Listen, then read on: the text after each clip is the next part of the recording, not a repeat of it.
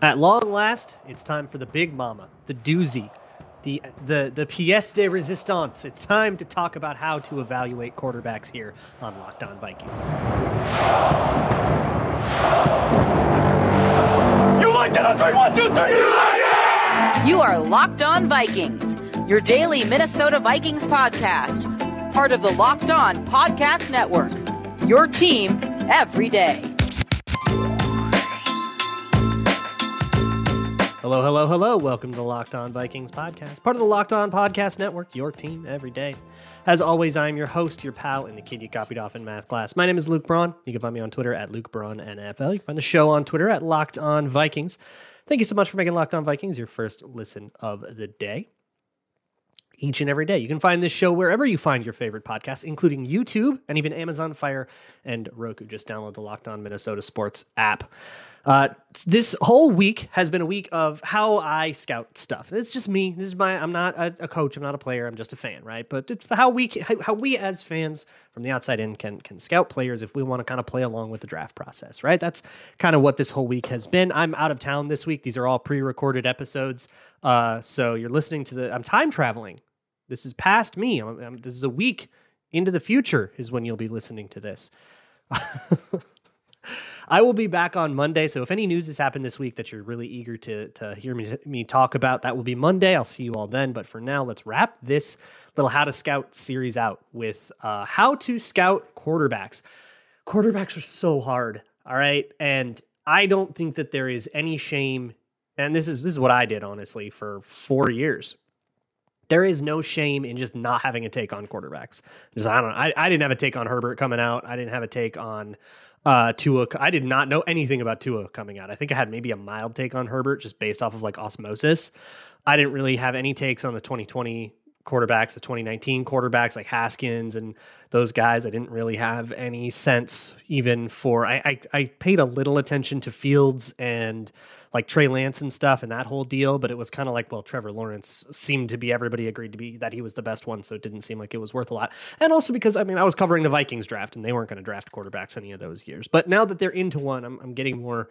Um, I, have spent a little bit more time the last couple years looking at what I think about the quarterbacks, but even like last year's quarterbacks, like most of my opinion was based off of like osmosis, someone else's take. I, I pulled it in just to populate a big board, but it wasn't that serious. And I want to fix that. I want to make things a little bit more serious.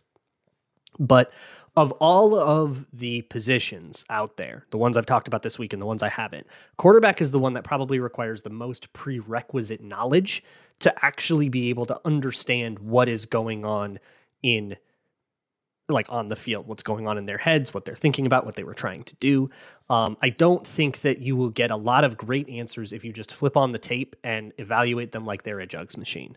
And I think you, there's a lot, I call it jugs machine analysis. There's a lot of jugs machine analysis with quarterbacks, which is just looking at where they threw the ball and did it land near the wide receiver or not. Um, there are so many reasons, and they happen several times a game to the point where they will screw up your charting if you're not paying attention to it. Um, where a, a, ball misses, but does it miss? Should it have missed long? Should it have missed short? Right? Uh, was it actually a well placed ball, but the wide receiver screwed up? You know, they didn't track it underneath very well or whatever all of that stuff is common enough and difficult enough to discern that just charting like when i see like the, you know accuracy uh, between 10 and 15 yard i kind of just scoff and i think like i can't really get anything out of that because it doesn't tell me about the guy's game. Um, i do i care a lot about accuracy. Accuracy is important but just charting it and then being like here you go and turning that in is it's like stable, but I don't think it gets you the sense of the quarterback that most people are looking at. It might help you rank them and it might help you know have a better correlation between your rankings and how it bears out or whatever. Um, but I think that you're missing out on so much depth that unless you're just trying to do a fantasy thing, you're just trying to rank it and say, you know, well, this is who I would take in the third round of a fantasy draft, which I think, I don't know, I think a lot of people uh, want a little more than that. And that's where I want to go. But accuracy is the most important thing. And so let's start there.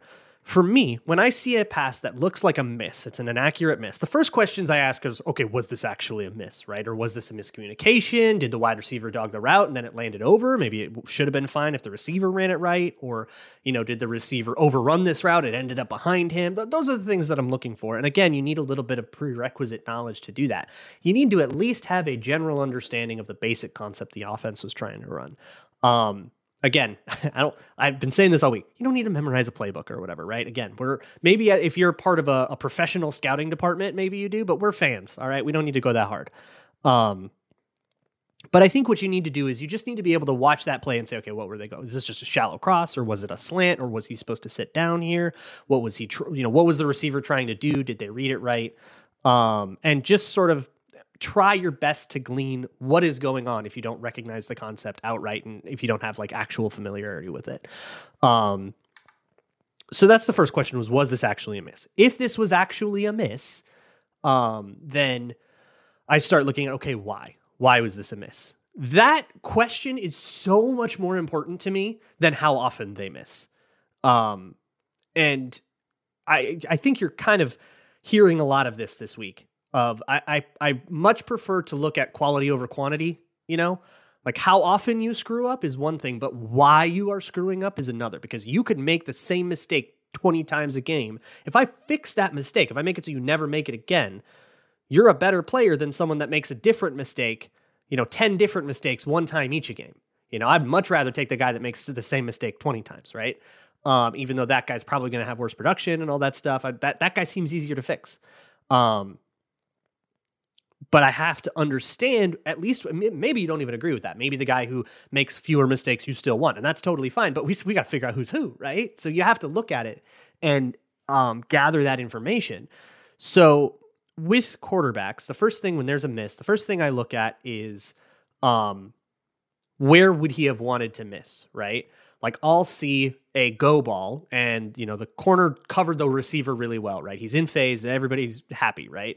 Or everybody in defense is happy and they're both, they're both running down the field and then the ball lands five yards over that kind of miss does not bother me that much. Because typically you're taught quarterbacks are taught that you'd rather miss over where nobody can catch it than under where that can be a wide receiver or where that can be an interception. Now i will say there are people pushing back on that nowadays, uh, and they say actually under is better because you got a chance to make the receiver go back through the the. Uh, you can do the back shoulder thing. Receiver can come back through the corner. You might you you have a really high chance to get DPI. I actually think analytically under is better, uh, but I don't know if it's been studied that close.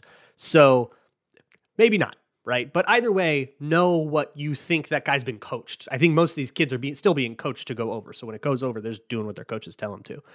Um, but if there's a guy wide open and it sails, you know, five yards over his head, you go, oh man, you just beefed that one.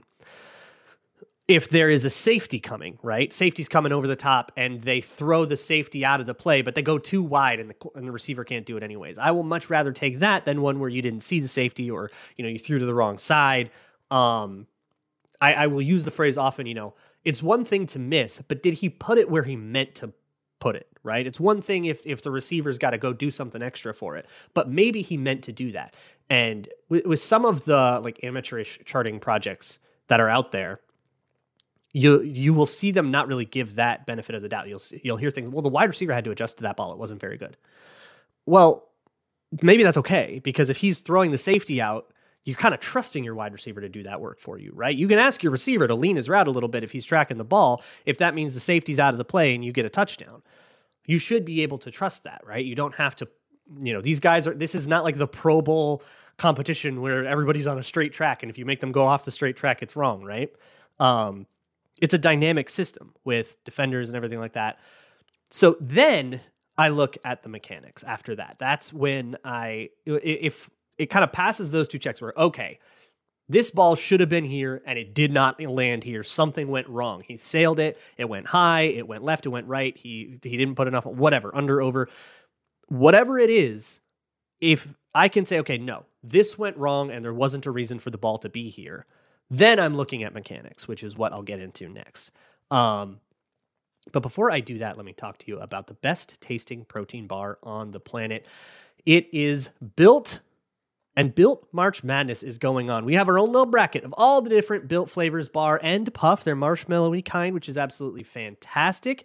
And you can get involved. So go pick your favorite flavor. Coconut brownie chunk is, I'm not even a coconut guy, but that one is just unreal. That's mine. Um, there's a, I think a double brownie puff one that that used to be around. Um, whatever it is, go to builtmarchmadness.com. You can vote for your favorites. And when you vote for your favorite bar or puff, you'll be entered into a drawing to win 50 uh, 50 of you will win a free box of Built, and one of you will get a 12 month subscription to Built to have Built's best bars or puffs delivered monthly straight to your door. You gotta try Built. It's the best protein bar ever. It is covered in 100% chocolate, low calorie, low fat, low sugar, and is chock full of protein. It's absolutely impossible, and you gotta get your hands on this. So go to builtmarchmadness.com, vote for your favorite, see if you can't get lucky and get a little bit of free Built, but whatever it is, hop in and support your pick. Thanks a million for making Locked On Vikings your first listen of the day. For your second listen, check out Patreon. I had I did have a couple of Patreon episodes come out uh, this week as well. Even though I'm out of town, I, I got those all scheduled out. So uh, do go check those out, and also check out Locked On NFL Scouting with the Draft Dudes, with Kyle Crabbs and Joe Marino. They're doing a full-on Locked On NFL Scouting show that is a, a draft-centric show Monday through Friday. So go check that out. For me, let's keep talking about QBs. And now I want to talk about mechanics. So I got this question a while ago that's like, what what are QB mechanics? What should I be looking for? And I kind of thought, okay, that is a whole episode, but I think I can get to a lot of it right now. Um, so when you see inaccuracy, typically I, that's mechanics to me. So here's what I think you want ideally, but this all comes with the caveat that it's a little bit like a baseball swing where guys can kind of do it different or like a golf swing maybe. Y'all remember Jim Furyk the golfer. Is he still going? Uh, and his his swing was the weirdest swing in the world, but he was it was always it always worked. Um, and I think it's a little bit like that, where like, look, if it works for you, it works for you. But if you're if we're seeing a lot of inaccuracies, we got to look to see what the the mechanical problems are. So what I want to see are feet firmly in the ground, and much like baseball or golf, it's the same biomechanical torque movement, right? Where you want to to maximize like the most power that you can generate when you're throwing a ball is via torque by twisting your body and then untwisting it rapidly, do the rubber band thing, right? That's base, that's biomechanics and it's physics. Um, and to get that to happen, your lower half needs to be very still when you throw. Maybe you step into it, right? You you want to kind of step your way into that um, to sort of like maximize the release of that torque. Um, but you don't. What you don't want to see is you'll see a lot of bouncing, right? Um, I don't mind a little bit of bouncing when you're just standing there in the pocket reading, but when it's time to throw, get those cleats in the dirt. You know, you don't want to see them going mid jump. We've got jump like Will Levis is a jump passer, and it kills him because he jumps up and then the ball goes high because he threw it from high because he was jumping. so you don't want that, right? Um, you want that nice, stable base. Of all of the quarterbacks that I've scouted so far, the probably the most stable throwing base comes from Hendon Hooker, and he's still inaccurate for different reasons, but that part of it is very sound and and secure, and you can get good arm strength out of that. Um, then you want to see the ball should release right about by your ear hole, and you want a nice like 90 degree arm angle when they do that that particular part, the 90 degree arm angle, is something that absolutely can be adjusted on the fly. You know, you you know the side arms and all that stuff. That can happen, but you got to be able to get you got to have the arm to to get away with it. And essentially, when all of that stuff is good, then you can kind of it's really easy to to deliver an accurate ball when those mechanics are are there. You can kind of expect that to be consistent. And if it isn't, like with Hendon Hooker, you might have a bigger spacing, like a spatial processing issue, I guess is the way that I would put it. Like it's something where, okay, I don't know if he just doesn't have that control over how much mustard he is putting on it. He just doesn't have a good sense for how much. Again, I compare it to golf a lot and baseball a lot because I think there are not only physical similarities but mental similarities. Um, but you know, it's it's like a golfer coming out and not knowing how many yards he needs to put on his seven iron right? Like, oh, I think my seven iron goes, I don't know, it go, does it go 180 or does it go 190? I don't really like a professional golfer would know that intimately, right? And I think Hendon Hooker doesn't know how how much his five iron has on it, you know. Um, that that's my best guess for why he's he's got deep ball issues a, a lot of the time. Um, and then sometimes he just gets like too casual with it, and then he'll like worm burn a screen, and it's horrible. But whatever it is, you know, you kind of have to like investigate that. Um, but what I really see most often with inaccuracy, this is true of Levis, this is true of Anthony Richardson. It's even true sometimes of the top two guys, Stroud and, and Young, although those guys are way, way, way less often with this. Um, if you don't have the right mechanics, if you're bouncing a little bit, if your feet are moving around too much, if you don't have a good base, you want your feet about shoulder width apart. So if they're wider than that or narrower than that, it can be hard. Um, if you don't have a good base, you're not generating power off of that torque, and you're probably naturally going to try to compensate by just throwing it harder. And you throw it harder, you're just not going to have as much control over the, the trajectory of the ball, and then you start spraying them that's mechanics in a nutshell. You also want to see um, with a drop back, you want to see rhythm. Um, there's a great quick game clinic that I believe is still up on CoachTube from Andrew Janocko when he was with the Vikings, um, talking about quick game and how he installs it. It's really informative, and I think it's if you got, I think it's like 25 bucks to watch. So if you got 25 bucks lying around and you want to do that for a Sunday afternoon, um, I strongly recommend it but he wanted it. Everybody coaches like what the actual cadence is differently, and it that depends on like the offense. But he wanted step, step, step, like da da da da da, and he would drill it with like that kind of rhythm almost musically in mind. So what you want to see what whatever the rhythm and the cadence is, you want to make sure that it's the same every single time because if you take too long, now you're going to start rushing your process. Your your lower half won't be as stable. You're going to lose torque. You're going to lose accuracy. Um, if you don't, if you do it too quickly, then you know your rhythm might be up. The ball might leave early, or maybe you've you've rushed it to be too early, and you can maybe be a little more casual about it. Maybe you're not getting a perfect base because you're rushing it, you know, and and you have more time where you can really set up the way you want. So um, there is a temporal aspect to quarterback play that I think goes a little underrated. You know, I see a lot of people talk about how quarterback there are so many people there's pff and there's sis and there's all these other little independent scouting projects that all talk about how accurate a quarterback is. I don't see a single damn one that talks about if that quarterback throws early or late a lot. Maybe they just call that accuracy uh, but it's not you know can you hit the tire right? It's not can you throw through the ball throw the ball through the tire. It's can you deliver the ball where it's supposed to be when it's supposed to be. And you might think that that sounds familiar because that's exactly what I talked about with wide receiver as well. Those guys have to agree. All right, after you know six steps, six beats, six seconds, whatever we want to call it. Well, that's that's be insane. Six seconds, you know, two and a half seconds. I'm going to be here, and the ball better be on the way to there. And if the ball's not on the way to there, or if the receiver isn't in the right place, that play is going to be that much less likely to work out. Um, so those are some of the things we want to see: the rhythm, we want to see that stable base, we want to see um, you know good fluidity i guess with with the movements. A quick release is great but, but by no means is it necessary. Uh, obviously quick release is better than a slow release but i've seen plenty of quarterbacks get away with a slow release as long as they uh, know how to like work the pocket and avoid pressure and stuff which is i guess the next thing that i have to talk about uh, which is pocket presence is such a nebulous term. You go, oh, that, that guy has bad pocket presence or whatever. But what the heck does that mean? And I want to talk about the real basic building blocks of po- pocket presence, the way I think that uh, that pocket presence should be, and with the full understanding that dudes disagree with me on this, and people who are smarter than me disagree with me on what pocket presence like should be. Um, I'm going to share my opinion with you, but take it as you will. Maybe you disagree. I think that's totally valid.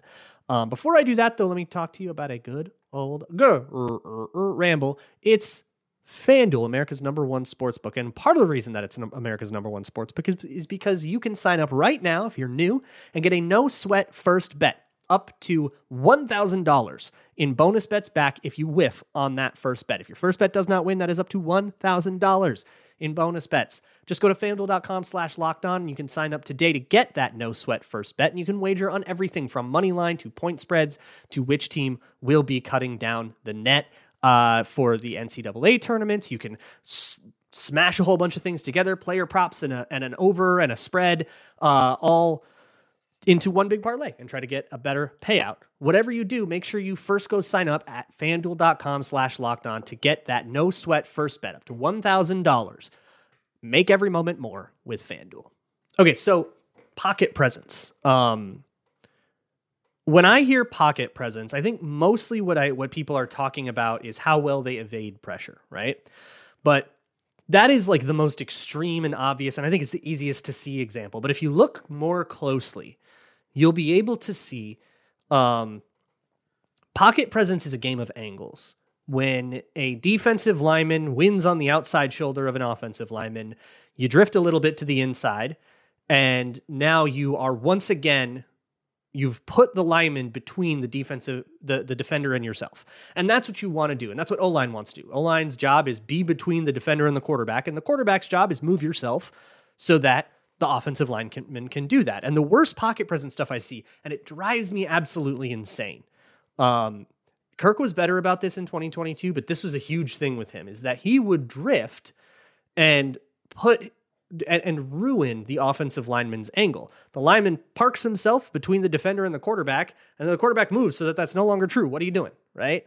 And I think for a lot of people, it's just a an inner clock, and sometimes it's a rhythm clock. Like some quarterbacks will be instructed to just have like, okay, bum, bum, bum, bum. Okay, that's too much. Now you have to go pressure's probably on you. You have to go. And they're not even looking at the pressure. And this is what Kirk Cousins would do. He wouldn't look at the front, he wouldn't look at the pressure. He just had an internal clock, and you either go or you don't.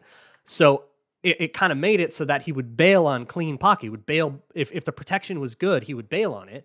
And if the protection was was bad and it and pressure came before his clock was up, he wouldn't see it coming. I think he changed that a little bit in 2022, and I think it made them a little better versus pressure um, or, or a little bit more sustainable versus pressure, I guess is what I would say. Like a lot of third down explosiveness and stuff that I think was was due to that. But if I'm scouting a college quarterback, I want to see him be aware of. I do not want to see quarterbacks do that. Like you know that was Kirk's game, and if that worked for him, that worked for him. Um, but it came with those drawbacks, right? So if I'm scouting a, a, college quarterback, especially a college quarterback who is supposed to replace and improve upon Kirk Cousins, I think that's one of the the areas that you can do it and I see somebody like Bryce Young, who's totally pie in the sky, is the god of this. So A, he does not bail on the pocket, right? Um, you can break the pocket, you can run around, you can go go do your your crazy run around thing, right? All these quarterbacks have it. All these top four all have some version of that game. Um, but Bryce Young's in particular, he refuses to leave the pocket. He wants to to rescue the pocket, and I love that. You get a little bit of pressure, adjust your angle, put the O lineman back between you and the the the defender, and now he can continue his block, and he and he wins a rep that he lo- that he actually lost, but you just set him up so he can win it anyways. Now you're still in the pocket. Now, oops, I got a clean pocket, and I can just like continue operating with no pressure on me. That's perfect. But when you see a little flash of color and your instinct is to run, um, that is you know that's something about Will Levis that I do not love. He does. He's not a, a pocket rescuer. I want to see you rescue them before you bail on them. And then sometimes, okay, dude's just coming at me. I cannot rescue this pocket. I just got to start running around. And if you have that natural ability, that's great too. But I would much rather you rescue pockets than break pockets. And I'd rather have you break pockets than take sacks. And then there's the actual reads. Reads are the hardest thing. And I think if you aren't familiar enough with how these offenses work, how reads progress, and stuff like that, and you just don't have the base of knowledge and you just can't do reads, again, I, I don't think that there's shame in that. Um, make a guess, be wrong. It's okay to be wrong. Um, but usually you can sort of reverse engineer it and discern it. You can look at the helmet stripe, look at where his eyes are going and saying, okay, he's probably looking at that guy, then that guy, then that guy. And you don't necessarily need to be right about that all the time, but all you need to understand is is he going from one one route to the next? Is he looking off a safety? Then he's uh, you know looking back what what's happening downfield that he could be looking at right? And you can usually piece this together if you do a little bit of deduction or at least get close.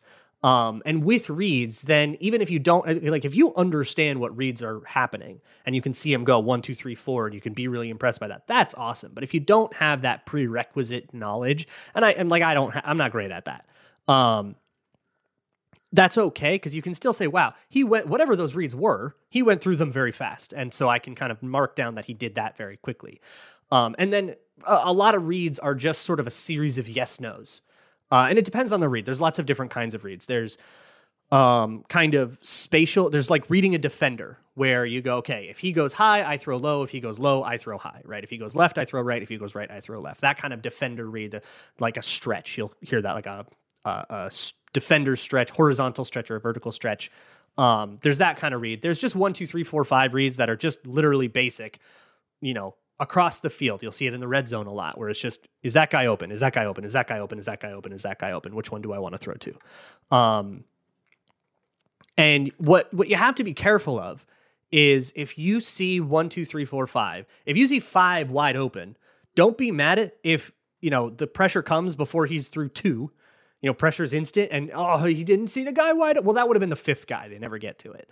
Um, that's the thing with reads. So for me, reads judging whether or not a quarterback can read, all you have to do is look at, you know, are they reading the full field? Or are they just doing a half field read like like Hendon Hooker is somebody I, I just talked about a lot. That's why he's kind of on my mind.